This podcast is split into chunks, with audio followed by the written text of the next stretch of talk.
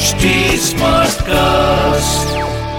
आप सुन रहे हैं एच डी स्मार्ट कास्ट और ये है फीवर एफ़ प्रोडक्शन मैं हूँ आपके साथ अनुराग पांडे चल रहा है पिक्चर पांडे। राजकुमार राव चाहते हैं रणवीर सिंह उनके अपोजिट स्टार हो वो भी गे वाली फ़िल्म में। हाँ हाँ।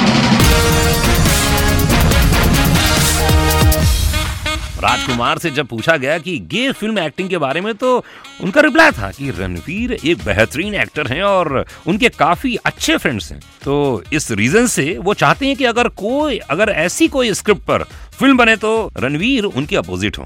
बातों बातों में उन्होंने कह दिया कि यार रणवीर सिंह का मैं बहुत बड़ा फ़ैन हूँ यार और उनका रणवीर सिंह का रेपो भी बहुत अच्छा है। चलो जी अच्छी बात है।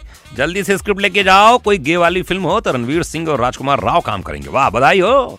सुनते रहिए पिक्चर पांडे। मैं हूँ आपके साथ अनुराग पांडे।